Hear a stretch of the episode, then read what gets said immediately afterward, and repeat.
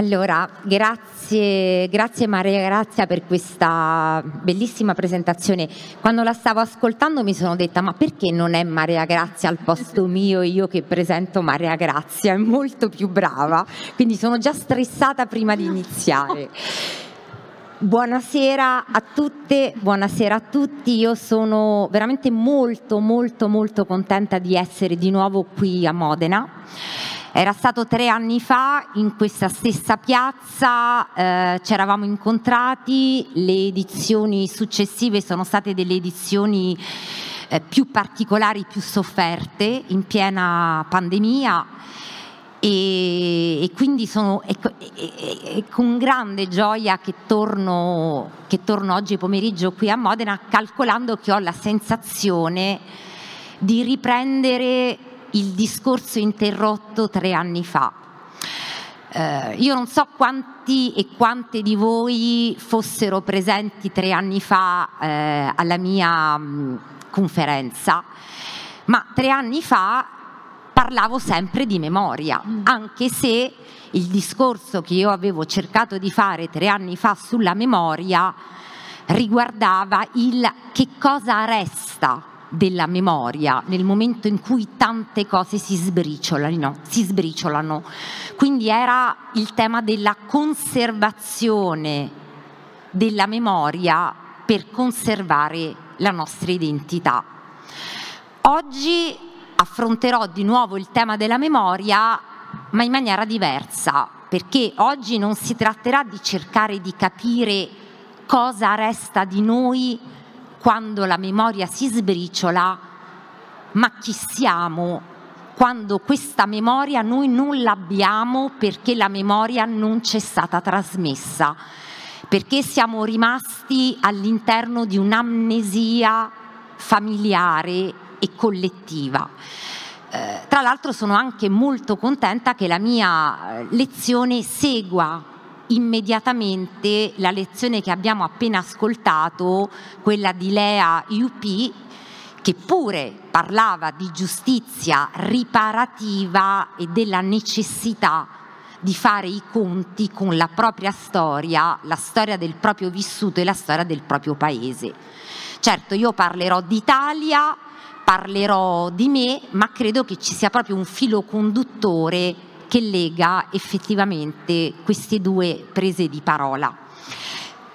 Chi mi conosce sa che io spesso amo iniziare le mie lexio leggendo un estratto di una fiaba o un estratto di un romanzo e ho cercato anche questa volta di trovare il passaggio giusto. Però adesso comincerete subito a essere tutti delusi tutti e tutte, perché io in realtà non sono riuscita a trovare una fiaba che potesse raccontare il ritrovarsi, il ritrovare della memoria.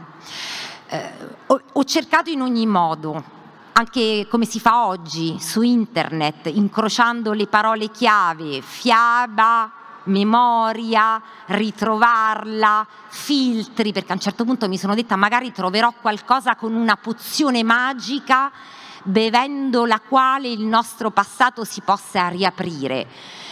Il problema è che invece le uniche cose che io trovavo erano sì pozioni magiche, ma spesso pozioni magiche per dimenticare, oppure pozioni magiche per ricominciare ad innamorarsi di nuovo, comunque pozioni che non ci permettessero di tornare indietro e riaprire la nostra storia. Ho provato a riflettere, a chiedermi perché in realtà credo di aver anche capito perché eh, non esiste pozione magica capace di restituire ciò che è stato. Per ripercorrere il nostro vissuto c'è da fare un lavoro e in questo lavoro c'è molto poco di magico e tanto di doloroso, perché si tratta di aprire armadi, si tratta di aprire cassetti, si tratta di interrogare chi determinate cose le ha vissute, si tratta di chiedere i conti a chi tante cose non le ha dette. E quindi un lavoro doloroso che richiede tempo e per il quale molto probabilmente la pozione magica non esiste. E quindi come iniziare? Inizierò autocitandomi, apro e chiudo una parentesi, non vi preoccupate, leggerò alcuni estratti del mio libro, ma saranno estratti brevi, quindi non vi leggerò capitoli interi, soltanto determinati passaggi che mi serviranno per portare avanti un determinato percorso cercando di farlo insieme a voi.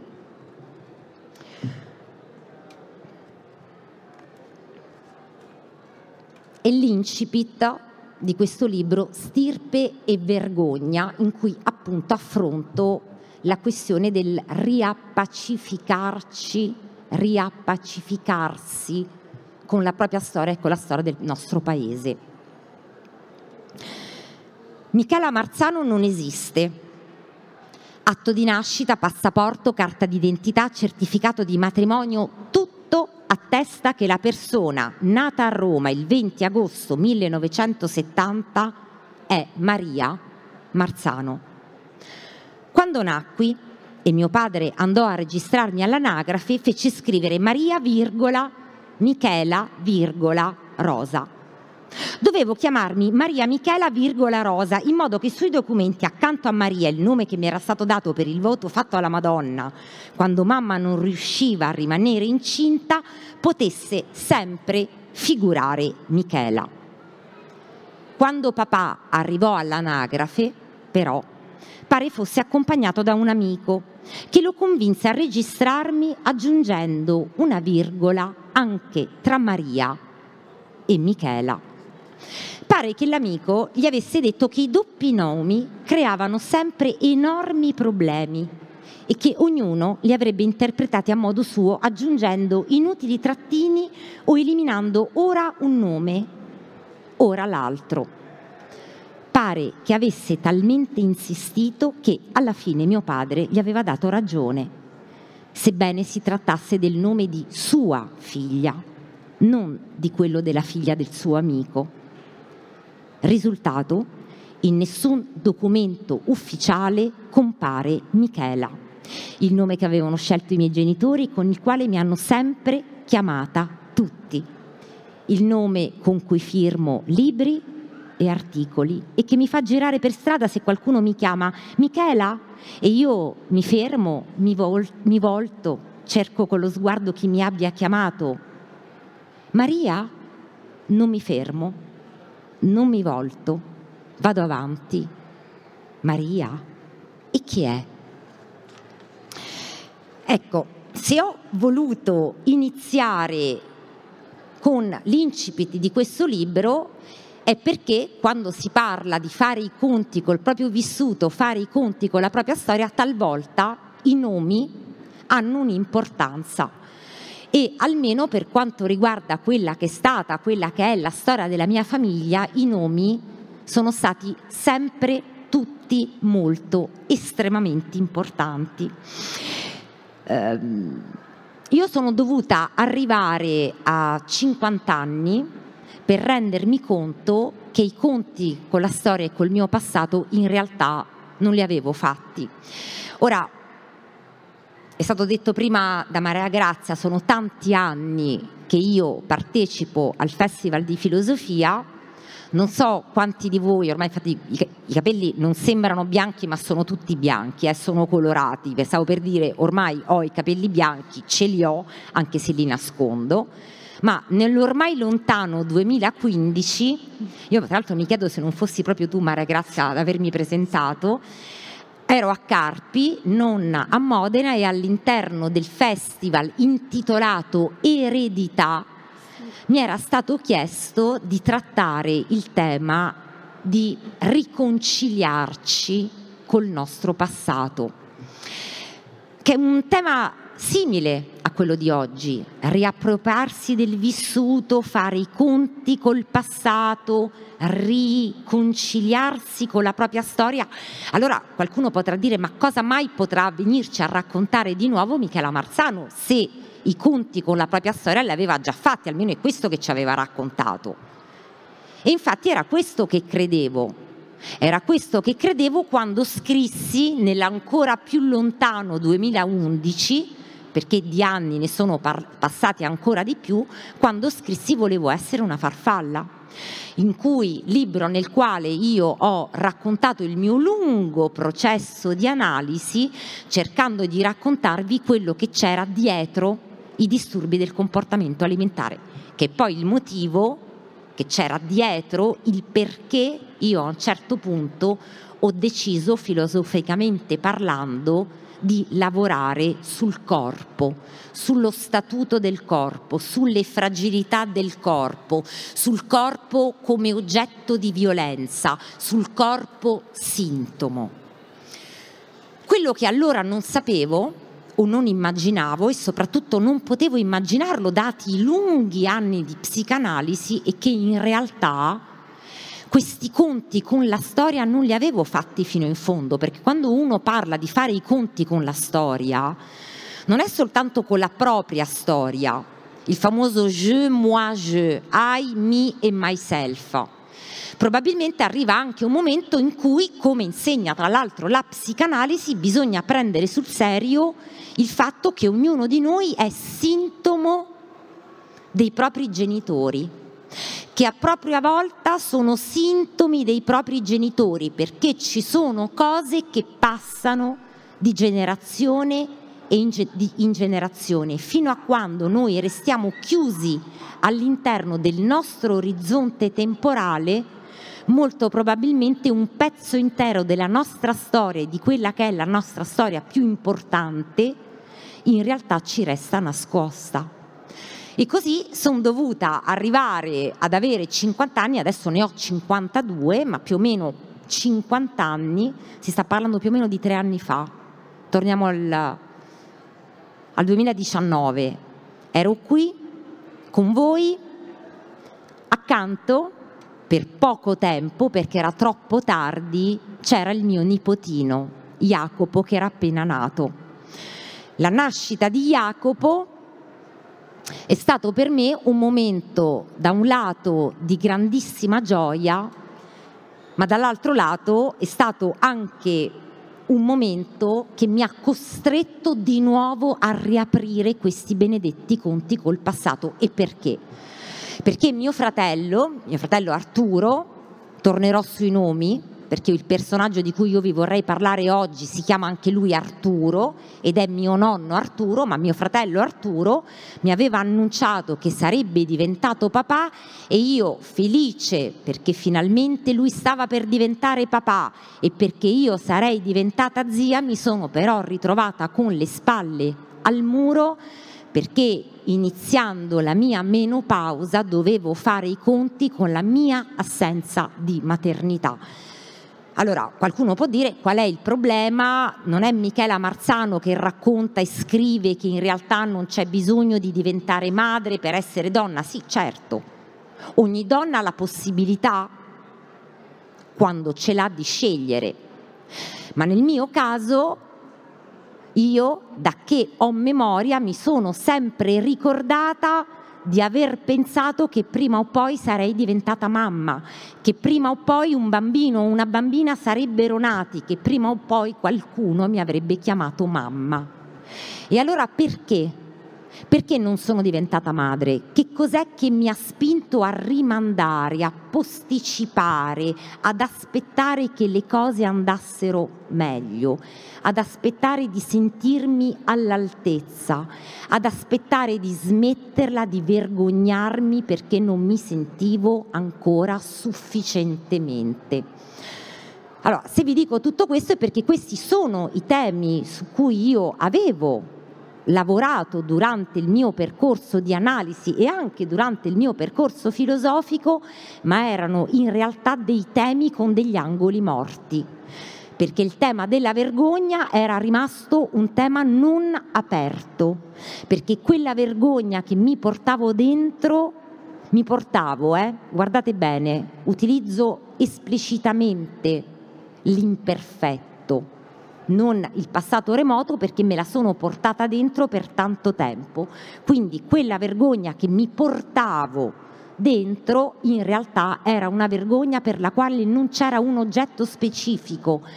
Mi vergognavo ma non sapevo perché e di cosa. Portavo dentro di me una sensazione di malessere ma non sapevo il motivo esatto per il quale non mi sentivo sufficientemente all'altezza. Che cosa avrei risposto un giorno a mio figlio o a mia figlia se mi avessero chiesto mamma perché mi hai fatto nascere? Che è stata poi la domanda che per tanto tempo io ho sbattuto in faccia ai miei genitori quando stavo male e mi chiedevo perché c'era forse dietro una forma di egoismo? Volevate voi, miei genitori, riparare qualcosa? Quanti sono i genitori? Non sto dicendo che è il caso di tutti, ma quanti sono quei genitori che diventano genitori per riparare qualcosa nella propria storia, buttando poi addosso ai figli quel fardello del quale non ci si è liberati? E quindi cerchi concentrici a distanza di un certo numero di anni ho dovuto ripormi in maniera diversa quelle stesse domande che mi ero posta per tanto tempo e che mi avevano portato a riconciliarmi con me stessa almeno in parte, ma non completamente. Eh, certo, io lo sapevo che ci sono cose che passano di generazione in generazione e che i nostri sintomi sono talvolta i sintomi dei nostri genitori.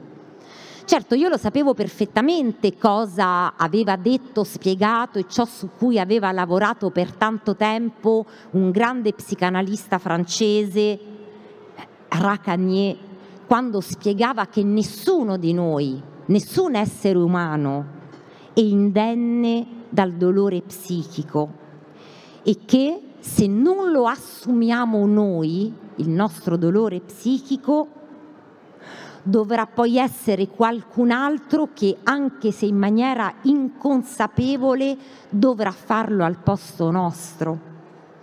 Sapevo perfettamente che, ancora Racanier diceva, esistono nella vita di ognuno di noi dei carichi sospesi, di cui spesso si fanno carico appunto i nostri figli. E quindi torniamo al tema della giustizia. Che tipo di giustizia riparativa noi possiamo avere nel momento in cui, evitando di analizzare o di fare i conti con quei carichi che ci portiamo addosso, quei carichi li scarichiamo addosso a chi dovrebbe avere tutto il diritto di poter costruire il proprio futuro libero da questi carichi, perché poi la giustizia intergenerazionale è anche questa. Noi parliamo tanto di nuove generazioni, ma i carichi che abbiamo passato loro, noi ce li siamo visti, ce li siamo lavorati oppure li abbiamo semplicemente passati. Sapevo perfettamente che, come dice e scrive Oliver Sacks, per essere noi stessi noi dobbiamo avere noi stessi. E che cosa significa avere noi stessi? Avere noi stessi significa possedere, se necessario ripossedere la storia del nostro vissuto, la storia della nostra famiglia, la storia del nostro paese. E quindi che cos'è che non avevo fatto? Quello che non avevo fatto era cercare di frugare, di cercare documenti altri, di cercare qualcos'altro, di cercare quelle parole che forse non erano state nominate, quei carichi che forse non erano stati rielaborati. E cercando fisicamente in quella che poi è diventata casa dei miei genitori, perché la mia famiglia viene dalla Puglia, dal Salento, quindi dal sud, sud estremo dell'Italia, ebbene aprendo un cassetto a casa dei miei genitori ho trovato la fotocopia del certificato originale di battesimo di mio padre e ho scoperto che mio padre non si chiamava solo, cioè non era stato chiamato solo Ferruccio, come c'era scritto sui documenti di identità, sul mio atto di nascita, sul mio atto di battesimo e così via. Ma nel 1936, quando mio padre era nato, quando mio padre era stato battezzato, in realtà a lui erano stati dati cinque nomi e tra questi nomi c'era anche il nome di Benito. Allora, qualcuno può dire, mi faccio l'avvocato del diavolo, ma perché un paio di giorni fa, discutendo con Jacques, con mio marito, mi ha detto, prova a spiegarla meglio questa cosa, perché chi può credere al fatto che tu non sapessi così, com, come era stato registrato tuo padre all'anagrafe? Perché io non lo sapevo. Mio padre all'anagrafe è stato registrato come Ferruccio Michele Arturo Vittorio Benito ma nel 1954 l'anagrafe in tutta Italia è stata riorganizzata e chi si trovava con la dicitura stato, sono stati dati i nomi di hanno visti cancellati i secondi, terzi, quarti e quinti nomi. Hanno potuto conservarlo soltanto coloro in cui la dicitura era è stato dato il nome di anche se poi si trattava di doppi, tripli o quadrupli nomi. Questo per dire che io non lo sapevo, non c'era scritto in nessun documento e soprattutto mio padre non me l'aveva mai detto. Il mio problema è stato quello di cercare di capire come fosse stato possibile che mio padre, uomo di sinistra, che mi aveva insegnato i valori belli della sinistra, che forse la sinistra ha anche via via dimenticato strada facendo. E allora apro e chiudo una parentesi, smettiamo di raccontarci balle perché fra una settimana non sarà la sinistra a vincere, purtroppo, tra una settimana sarà la destra, l'estrema destra a vincere proprio perché i conti con il passato il nostro paese non li ha fatti. Chiudo la parentesi perché torno, tornerò su questi temi. Dicevo, com'è possibile che mio padre che è sempre stato un uomo di sinistra, che mi ha insegnato i valori belli della sinistra, che li ha insegnati a me e mio fratello e che nel 1979, quando io avevo otto anni e mezzo e mio fratello aveva cinque anni e mezzo e molti e molte di voi forse non erano ancora nati, ma per la prima volta venne trasmesso in televisione Olocausto, una serie televisiva in cui si parlava della Shoah e mio padre volle che quella serie televisiva la vedessimo perché, come aveva detto a mia, a mia madre all'epoca, i bambini devono sapere e conoscere fin dove può arrivare la cattiveria umana. Mio padre, che aveva sempre definito il fascismo come il male assoluto, perché non mi aveva mai detto che era stato chiamato anche Benito. Essere chiamati Benito nel 1936 può pensare qualcuno, in più come quinto nome, forse era qualcosa di banale, di scontato, di anodino. Era così? Era stato chiamato anche Benito perché all'epoca in tutta Italia la quasi totalità degli italiani erano fascisti e fasciste o c'era qualcos'altro? Perché questa storia non era mai venuta fuori prima? A casa mia il romanzo familiare, perché poi questa storia è diventata un segreto di famiglia, una cripta, era stato il seguente. Tuo nonno nato nel 1897, diventato magistrato nel 1921, votò fedeltà al re e rimase fedele al re fino alla fine, anche quando si passò dalla Repubblica alla monarchia. Era una questione di fedeltà.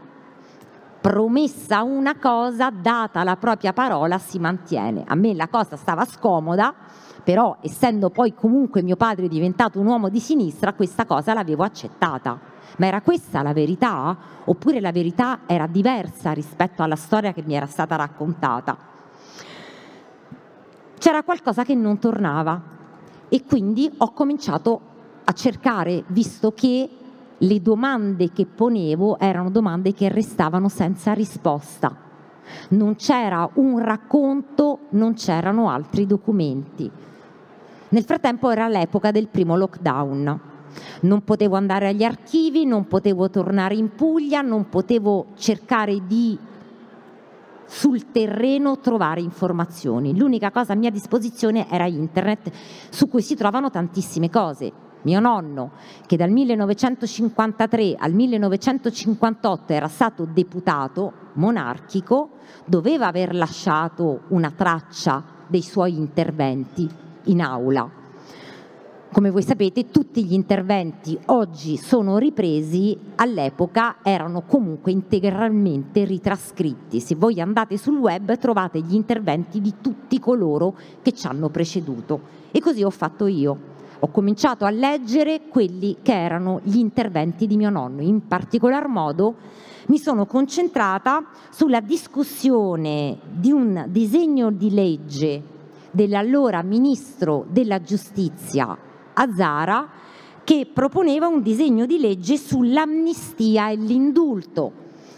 Dopo l'amnistia proposta, voluta e votata nel 1946, proposta da Togliatti, che era già stata un'amnistia bipartisan, se restava ancora qualcosa da cancellare, venne cancellata nel 1953 grazie al disegno di legge del ministro Azzara. Vi leggo un estratto dell'intervento che fece in aula all'epoca mio nonno Arturo Marzano.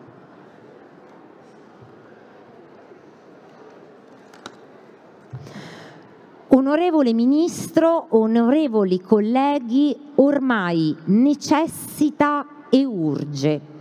Alla distanza di otto anni dalla fine della guerra civile, un provvedimento di saggia, umana, coraggiosa clemenza che intervenga indiscriminatamente per partigiani e fascisti, figli tutti d'Italia che, per un ideale ritenuto dagli uni e dagli altri più rispondente al bene supremo della patria, hanno combattuto e si sono battuti con cruente e luttuose conseguenze.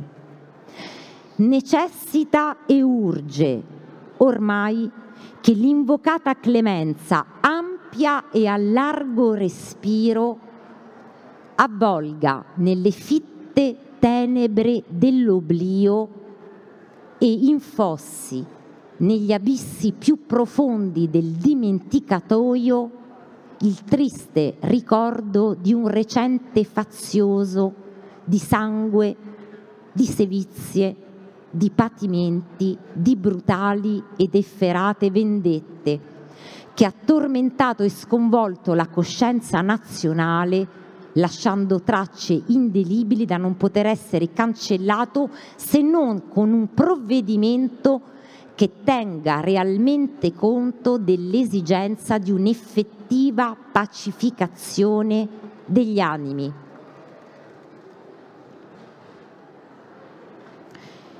Il 1953 fu un anno particolare nella storia d'Italia.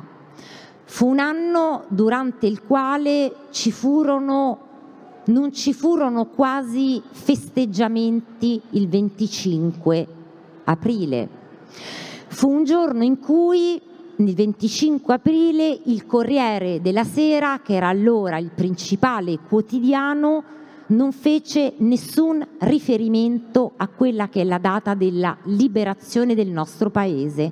Tant'è vero che l'indomani l'Avanti scrisse Uffici e scuole chiuse, ma nessuna celebrazione ufficiale da parte delle autorità, niente da parte della maggioranza che ricordasse quella data. Era un anno in cui si discuteva dell'ennesimo provvedimento di amnistia, riflettiamo anche sulla parola, amnistia, che ha assonanze col termine amnesie e non soltanto un'assonanza musicale, un'assonanza etimologica. Dietro entrambi i termini c'è il termine greco mimnesco. Mimnesco significa ricordare, solo che in entrambi i casi c'è l'alfa privativa, cioè non ricordare. Dietro le amnestie e dietro le amnesie c'è il non ricordo, c'è l'oblio, c'è l'esatto contrario della memoria. E infatti, cito, mio nonno invoca l'amnesia.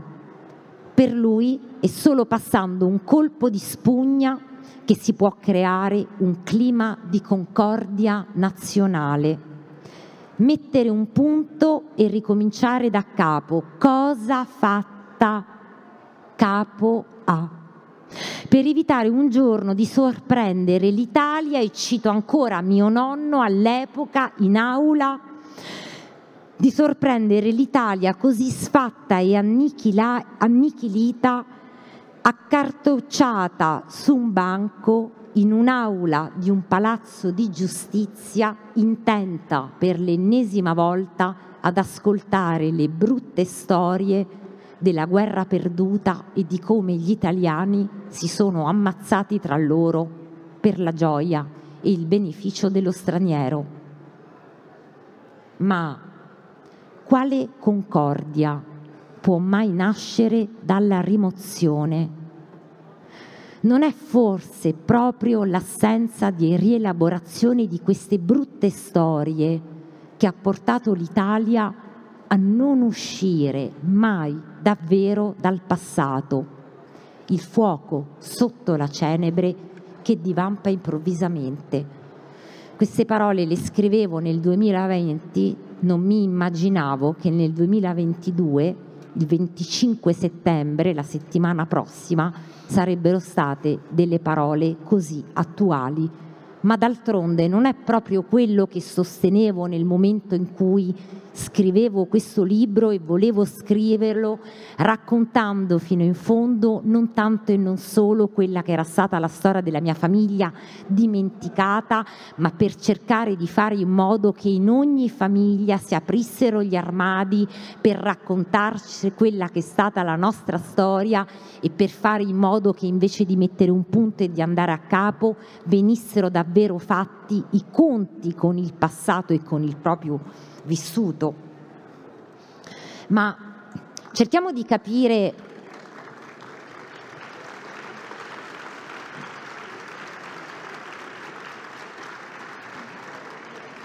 quella che è stata la storia della memoria che è venuta pian piano fuori all'interno della mia famiglia, che è parallela con la storia dell'amnesia che ha riguardato e che riguarda ancora oggi il nostro Paese. Quando ho avuto la possibilità di poter consultare gli archivi, di poter tornare in Puglia, di poter aprire degli scatoloni ammuffiti che erano stati impilati nella cantina delle cugine di mio padre, perché la casa dei miei nonni si era via via decomposta, c'era stato un incendio, tante cose erano state distrutte, ma soprattutto tante carte familiari non erano mai state aperte, ho trovato tutto quello, quasi tutto quello che riguardava la storia di mio nonno ho trovato delle carte di appartenenza ai fasci di combattimento di mio nonno che risalgono al 1919. Ho scoperto che mio nonno, tornato certo dopo una guerra difficile, certo dopo due anni di prigionia in Ungheria, certo dopo aver combattuto, certo dopo essere stato anche umiliato nel ritorno in patria, come accadde a tanti, solo che tanti scelsero un percorso diverso, mio nonno nel maggio del 1919 contribuì alla nascita della sezione romana dei fasci di combattimento. Nel 1919, alla fine del 1919, in tutta Italia i fascisti erano meno di 300. Tra quei meno di 300 c'era il fascista, il camerata Arturo Marzano, mio nonno. Mio nonno divenne, certo, nel 1921 magistrato, ma questo non gli impedì nel 1922 di partecipare alla marcia su Roma. Mio nonno nel 1924 da giudice monocratico o da pretore, come si diceva allora, fu il primo in tutta Italia a condannare una banda di minorenni contadini che tornando dai campi cantavano bandiera rossa. Fu il primo a condannare questi minorenni per grida sediziose, ricevendo le felicitazioni dell'allora segretario federale del Partito Nazionale Fascista. Mio nonno fece carriera negli anni più bui del fascismo diventando prima vice procuratore e poi procuratore del re. Mio nonno non ebbe nessun problema quando venne chiesto dal ministro Solmi a tutti i membri della magistratura di certificare il proprio essere di razza ariana, non ebbe nessun problema a certificare il proprio appartenere alla razza ariana e non ebbe nessun problema quando coloro che non presentarono questo certificato, vuoi perché ebrei, vuoi perché si rifiutarono di farlo, vennero epurati dalla magistratura. Mio nonno non ebbe nessun problema a prendere parte alle riunioni negli anni 40 che mandavano al confino i dissidenti e le persone omosessuali.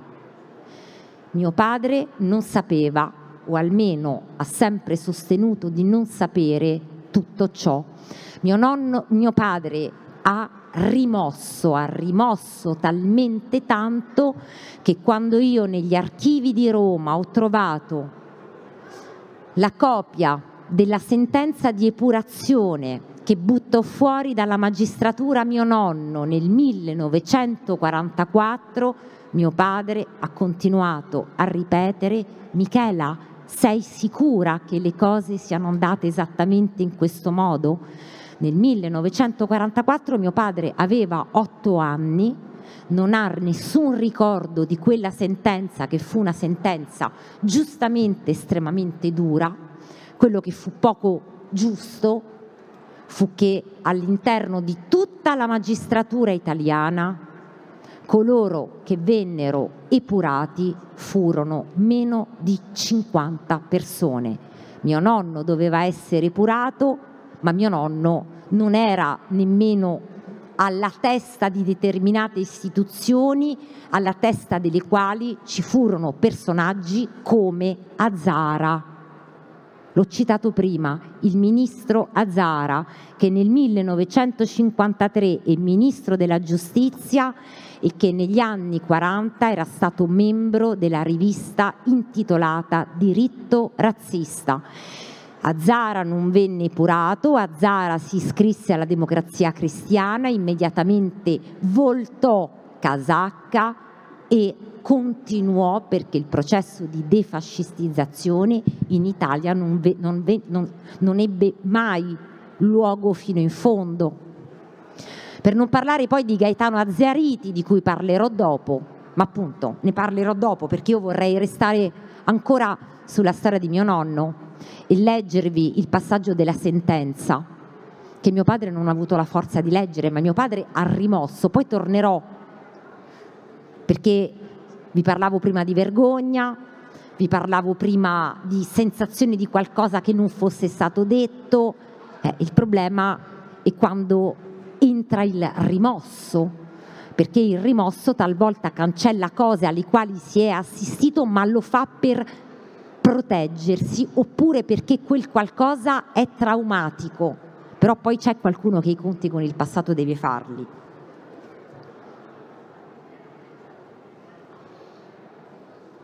Nel 1944, dico nel 1944 perché all'epoca, voi lo sapete, i francesi no, l'Italia era divisa in due, c'era il Regno del Sud e il centro-nord, con poi la Repubblica di Salò, Repubblica per modo di dire, eh, e comunque c'erano poi i tedeschi e c'era la piena guerra civile, ma nel Regno del Sud cominciò il processo di defascistizzazione e quindi l'epurazione di mio nonno nel 1944.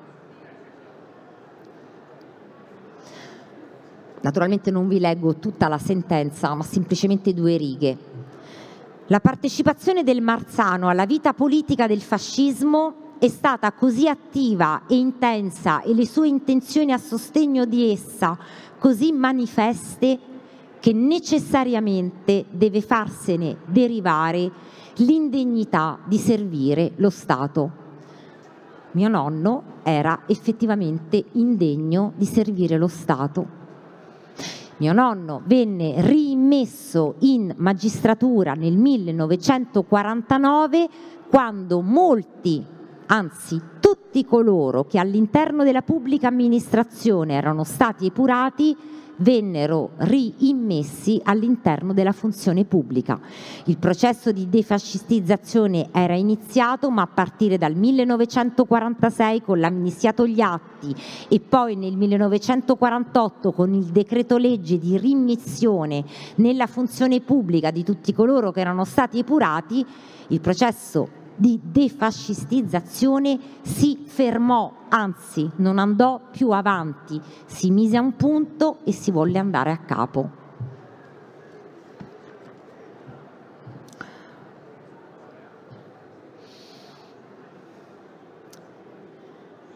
Tornerò sulla questione della storia individuale, dell'amnesia o del rimosso che ha caratterizzato la storia di mio nonno. Quello che vi posso dire è che quando io facevo le ricerche, ovviamente ne parlavo soprattutto con mio fratello, che era stato chiamato Arturo proprio in onore del nonno Arturo. Molti di voi sapranno e chi non lo saprà lo scoprirà adesso. Eh, mio fratello, che è diventato papà nel 2019 e poi è diventato anche papà di un altro bimbo perché è nato Jacopo, poi è nato Orlando, Beh, mio fratello è omosessuale. Che cosa avrebbe fatto nonno Arturo di fronte all'omosessualità di suo nipote Arturo? Lui che mandava al confino gli omosessuali? Lo avrebbe diseredato? Lo avrebbe mandato al confino? Qual era l'origine di tante parole che io ho sentito all'interno della mia fem- famiglia, nella quale si difendevano le idee di sinistra, ma che nonostante tutto portava dentro un vocabolario che era un vocabolario di matrice di estrema destra. Ecco, tutto questo per dire e se io ho cercato di fare i conti e vi sto parlando di questa storia, e non è facile, e perché sono profondamente convinta che non basta che le istituzioni riaprano il discorso ventennio, come solo nel 2018 è stato fatto grazie al presidente Mattarella, discorso su cui tornerò, ma c'è bisogno anche che ognuno di noi provi a sciogliere quel carico calcolando che i conti con il proprio passato chiunque deve farli, perché adesso io vi sto parlando del passato fascista di mio nonno, ma voi che siete emiliani, molti di voi che siete emiliani, avete fatto il conto con quello che successe nel triangolo della morte nel momento della guerra civile? Avete ascoltato le parole di Otello Montanari quando disse prima di morire chissà parli? Perché dobbiamo anche stare attenti, il processo di una giustizia riparativa è un processo che necessita che ci si racconti, perché altrimenti c'è l'unilateralità e arriva un momento in cui il racconto e la riconciliazione non riescono a farsi fino in fondo e si torna sempre punte da capo. Ma Torniamo appunto 1946, dicevo, Togliatti, ministro della giustizia. Quando si trattò di scegliere un proprio stretto collaboratore, Togliatti scelse un certo Gaetano Azzariti, che alcuni anni più tardi divenne presidente della Corte Costituzionale. Ma chi era Gaetano Azzariti? Gaetano Azzariti negli anni 40 era stato il presidente del Tribunale della Razza, lo ripeto, presidente del Tribunale della Razza. Gaetano Azzariti venne epurato? No. Qualcuno ha mai detto a Gaetano Azzariti com'è possibile che tu sia stato presidente del Tribunale della Razza? No. Gaetano Azzariti diventa presidente della Corte Costituzionale, che è il tempio della nostra Costituzionale, eh, scusate, che è il tempio della nostra Costituzione, che si fonda sui valori dell'antifascismo e la sua statua resta all'interno del Palazzo della Consulta fino a pochi mesi fa nel gennaio del 2022 è uscito un libro di uno storico, perché adesso gli storici lo stanno facendo questo lavoro, in cui racconta la storia che fino a quel momento non si raccontava di chi era Gaetano Azzariti. Ma aggiungo io, quando è? Perché aspettare l'opera degli storici e non nominare le cose quando le cose ce le si ha in casa? Gaetano Azzariti ha avuto un nipote che ha più o meno la mia età, chiamato anche lui Gaetano Azzariti in onore del nonno Gaetano Azzariti. Il magistrato Gaetano Azzariti è un costituzionalista. Il costituzionalista mio contemporaneo venne intervistato e disse cose giustissime all'indomani dell'ottobre del 2021 quando durante una manifestazione a Roma infiltrata da Forza Nuova ci fu un attacco alla sede della CGL alle parole riprendiamoci Roma. E quando venne chiesto al costituzionalista Gaetano Azzariti se ci fossero stati gli estremi per dissolvere un movimento come quello di Forza Nuova, il costituzionalista Gaetano Azzariti disse sì, perché la nostra Costituzione si fonda sui valori dell'antifascismo. Ma quando è che Gaetano Azzariti, nipote, racconta chi era suo nonno Gaetano Azzariti? Non per condannare, non per gettare la pietra, ma per dare credito alle sue parole, per abitarle, perché altrimenti noi resteremo sempre con una sinistra che scaglia la pietra contro gli altri, ma non fa pulizia a casa propria. Michela Marzano non si vergogna di suo nonno Arturo Marzano, anche se le cose che ha detto, sostenuto, scritto e fatto mio nonno sono cose che Michela Marzano, cioè io, aborro. Ma Michela Marzano non si vergogna della scoperta del passato fascista di suo nonno. Michela, Vergo- Michela Marzano aveva una vergogna senza oggetto che si portava dentro prima e Michela Marzano si sarebbe dovuta vergognare se dopo aver scoperto che il quinto nome di suo padre era Benito non avesse fatto questo lavoro e non l'avesse reso pubblico. Perché Michela Marzano non ne può più di quelli che furono un tempo i suoi colleghi alla Camera dei Deputati che si proclamano di sinistra ma che non hanno il coraggio fino in fondo di raccontare la propria storia indipendentemente da quale sia. Michela Marzano non ne può più dell'hashtag 25 aprile sono nato partigiano, perché nessuno di noi nasce partigiano. Partigiani lo si diventa nel momento in cui si resiste nella quotidianità del presente. Essere partigiani non è qualcosa che si trasmette geneticamente, si può essere fieri del nonno che è stato partigiano e si può dire mi sarebbe piaciuto che anche mio nonno lo fosse stato, ma l'attributo di essere partigiani è qualcosa che si guadagna sul campo perché la resistenza la si fa giorno dopo giorno cercando talvolta di andare controcorrente, ma questo lo si può fare quando si sono fatti i conti con la propria storia. Torniamo alla storia dell'Italia, poi torno di nuovo alla mia. Anna Maria, Maria Grazia. perdonami, ragazza, ho un po' di tempo, ok. Nell'immediato dopoguerra quello che successe è quello che vi ho raccontato. Allora, qualcuno può dire, ma Marzano, perché in Germania cosa successe? Cosa successe? In Francia cosa successe? Giusto, giusta obiezione.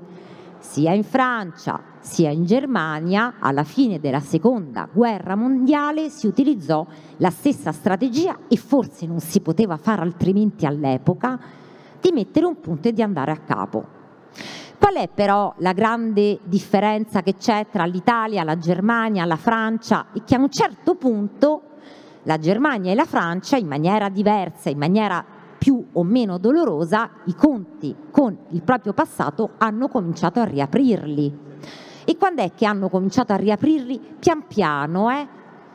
E non sto dicendo con calma per utilizzare un eufemismo, pian piano perché riaprire i conti del proprio passato è doloroso, perché non si tratta soltanto di mettere in fila gli eventi, si tratta di ripossedere il proprio vissuto, ripossedere la storia della propria famiglia.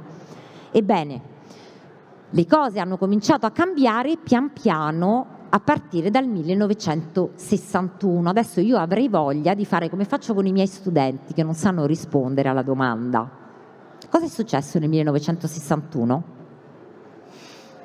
È molto politicamente incorretto e non si fa al Festival di Filosofia. Cosa successe nel 1961? Successe, perché mi rispondo da sola, anche se so che lo sapete tutti, facciamo come se lo sappiamo tutti, nel 1961 ci fu a Gerusalemme il processo contro Eichmann. Il processo contro Eichmann che venne celebrato a Gerusalemme e non in Germania, anche se colui che riuscì a individuare dove Eichmann si nascondesse era Bauer, procuratore tedesco, che avrebbe voluto che il processo venisse celebrato in Germania, ma che si rese conto che non sarebbe stato possibile, proprio perché il processo di denazificazione non c'era stato. Ma nel momento in cui per la prima volta nella storia a Gerusalemme i sopravvissuti prendono la parola, vi interrompo subito, non pensate che c'era stato il processo di Norimberga nel 1945, durante il quale ci sarebbero state le testimonianze dei sopravvissuti, perché non ci fu nessuna testimonianza. Ci furono delle immagini, le immagini della liberazione dei campi che vennero immediatamente archiviate. I sopravvissuti per la prima volta parlarono nel 1961 e anche in Israele per la prima volta si capì fino in fondo quello che avevano vissuto. Non avevano potuto parlare prima per tanti motivi, anche per quella sensazione di vergogna che si portavano dentro, anche se erano state vittime, non erano stati carnefici, perché l'esperienza della vergogna è un'esperienza che va condivisa tra vittime e carnefici, figli di vittime e figli di carnefici, nipoti di vittime e nipoti di carnefici, se si vuole provare a riparare ciò che c'è stato. Ma dicevo, quella fu la prima volta in cui parlarono. E in tutto il mondo si scoprirono le immagini di queste persone la cui voce si strozzava quando raccontavano quello che avevano vissuto fu l'inizio della riapertura del capitolo della Shoah. Ma ci sono voluti ancora tantissimi anni, compresa la trasmissione della serie televisiva nel 1979 in tutto il mondo Olocausto e che certo una persona come Primo Levi non potette vedere perché non poteva vedere una fiction su quella che era stata la propria storia ma fu proprio attraverso la fiction che, come osservarono alcuni filosofi tedeschi all'epoca, i tedeschi cominciarono a piangere, rendendosi conto di quello che era stato. E alcuni anni più tardi, nel 1984, ci fu un discorso straordinario dell'allora Presidente della Repubblica tedesco che disse davanti al Parlamento e davanti all'intera Germania, noi tedeschi dobbiamo piangere e ricordare nel lutto milioni di morti ebrei, sinti, rom e omosessuali perché dobbiamo assumercene la responsabilità. Stiamo parlando del 1984. Dovettero passare ancora dieci anni perché Chirac in Francia si assumesse la responsabilità da parte del popolo francese del pro, dell'intervento della Francia e del contributo nefasto della Francia alla Shoah. Venne fatto a pezzi il mito della Francia resistente, fortemente voluto dal generale de Gaulle. La Francia fu un paese collaborazionista. In Italia ancora niente. Certo, si leggevano le opere di Primo Levi, il diario di Anne Frank, si parlava della Shoah come di orrori del nazismo, ma si continuava a parlare, si continua ancora a parlare degli italiani come italiani, brava gente.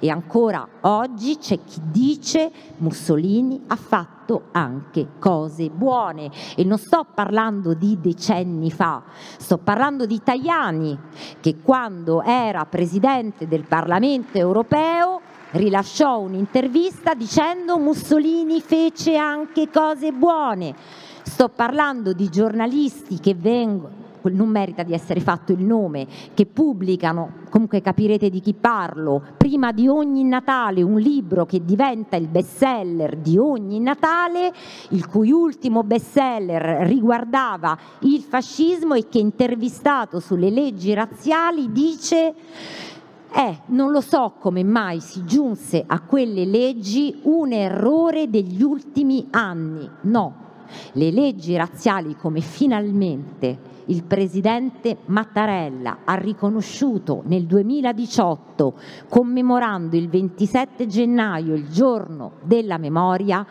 furono la conseguenza inevitabile dell'ideologia del fascismo che prima ancora di emanare le leggi razziali aveva condannato i matrimoni misti perché non è possibile deturpare la purezza dell'italica stirpe, esattamente come le persone omosessuali.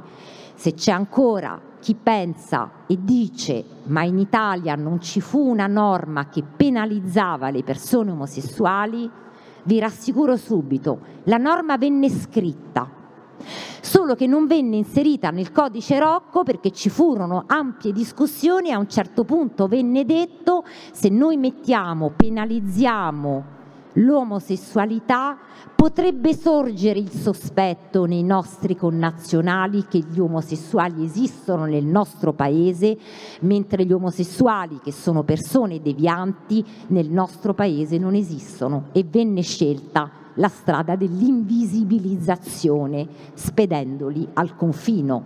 Questa è la storia del fascismo, questa è la storia del nostro paese e Mattarella lo riconosce e vi vorrei leggere alcune righe del discorso di Sergio Mattarella del 2018.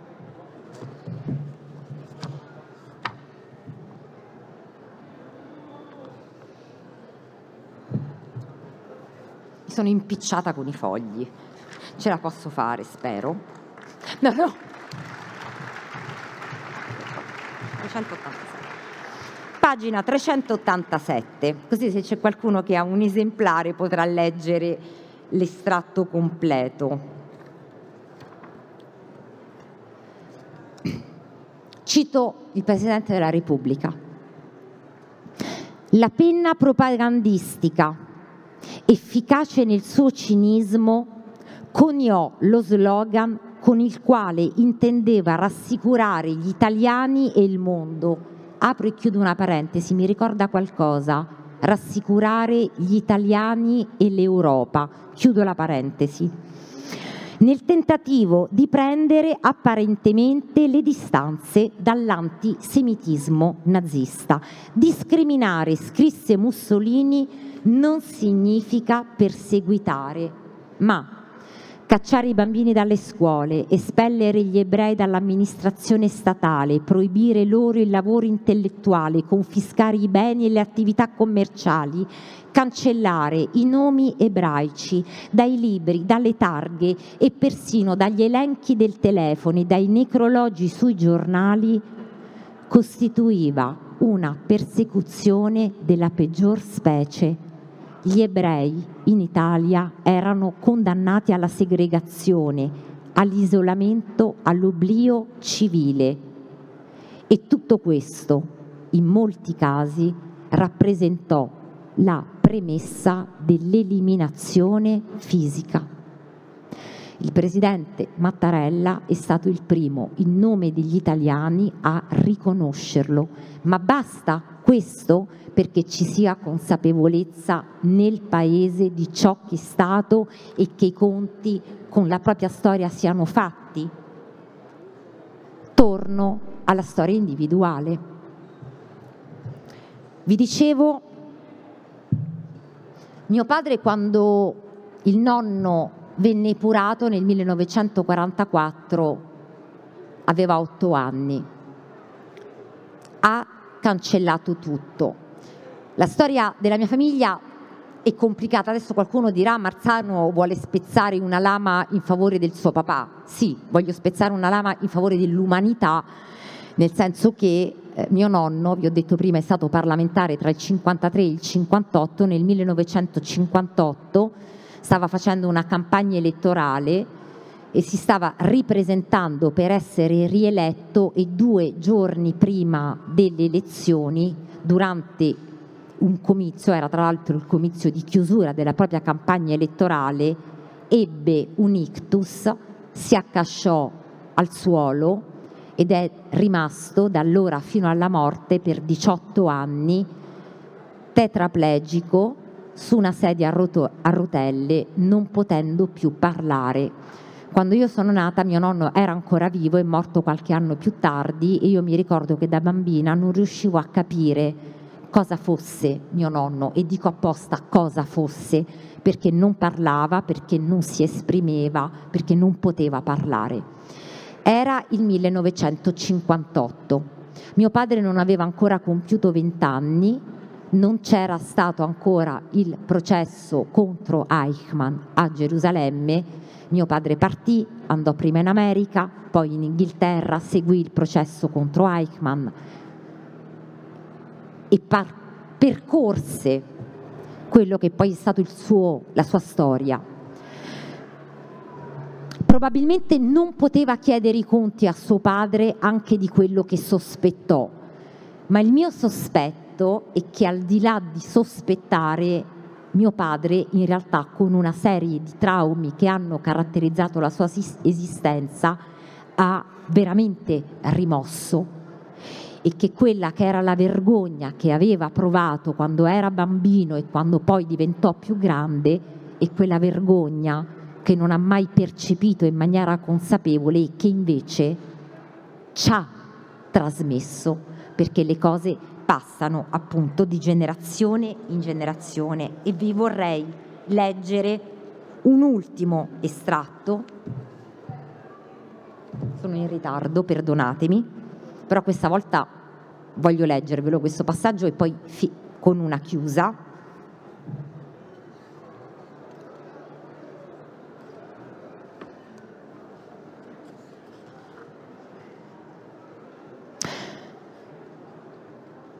Qualche settimana fa mio fratello mi ha detto che mi trova un po' ingiusta.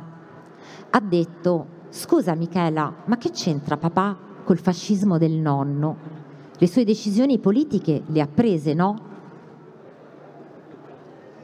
Hai dimenticato che è stato lui a insistere perché da bambini vedessimo l'olocausto? Cosa avresti voluto che facesse di più? Non sono riuscita a spiegare esattamente a mio fratello ciò di cui in questi mesi mi sono pian piano convinta, anche se sono certa che il silenzio di papà sul fascismo del nonno abbia rappresentato un problema serio non solo per noi, ma anche per lui. Non è vero che qualcosa smette di esistere quando si smette di parlarne Anzi, meno si parla di una cosa, più questa agisce all'interno di noi stessi, avvelenandoci la vita.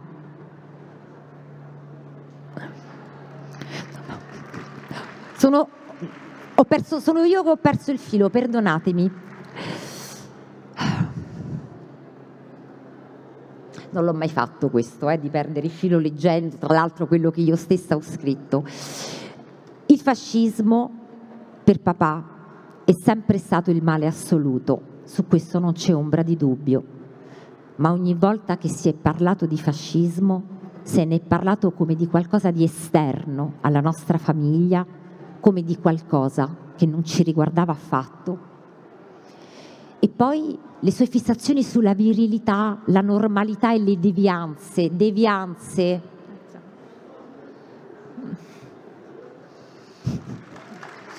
Secondo te non vengono da lì? Gli ho chiesto alla fine, ma non sono chiara, lo so. Forse non lo so nemmeno più io che cosa rimproveri esattamente a mio padre. Cioè, penso che non parlare di certe cose significa negarle e che se si nega qualcosa è perché se ne ha vergogna.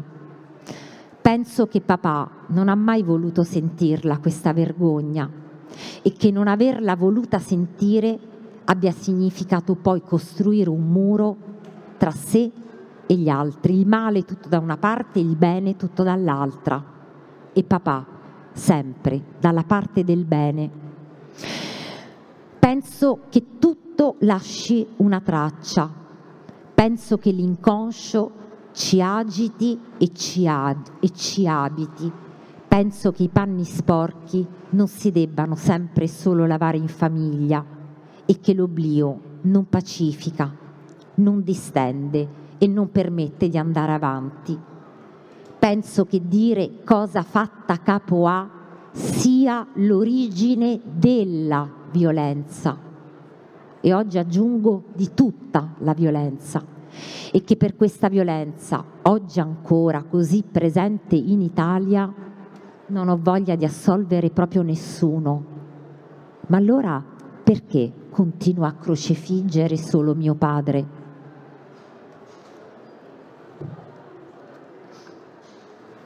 Il passato non passa mai. È inutile illudersi che certe cose non succederanno più. La storia ci sorprende sempre e ci coglie impreparati fino a quando non saremo tutti e tutte capaci di rielaborarla profondamente, la storia del nostro passato ci inghiottirà e ci spingerà a ripetere sempre gli stessi errori, svelando pian piano la nostra cattiveria. Lo diceva già Polibio, e chiudo con Polibio, ben prima di Tacito, perché in tanti citano Tacito, primo secolo d.C., ma l'aveva già detto e scritto il grande storico alla fine del terzo secolo a.C. nel primo libro delle storie e terminerò citando Polibio. Grazie alla memoria del passato, purché narrato secondo verità, sia l'uomo comune sia il politico possono imparare attraverso l'esempio altrui a valutare con maggior sicurezza qualunque situazione, perché la conoscenza di ciò che è già accaduto rende più solide e fondate le previsioni per il futuro. Se noi vogliamo riparare la nostra storia e fare giustizia, non solo al passato e alle vittime del passato, ma se vogliamo fare giustizia alle nuove generazioni, noi abbiamo il dovere etico e morale di riaprire i conti con il nostro passato e con il nostro vissuto. Io ho provato a farlo, ma facendovi entrare a casa mia, vi chiedo di entrare a casa vostra perché i vostri figli, i vostri nipoti, i miei nipoti e i miei studenti meritano di poter costruire un futuro libero senza il carico del passato perché quel passato non lo si vuole guardare in faccia.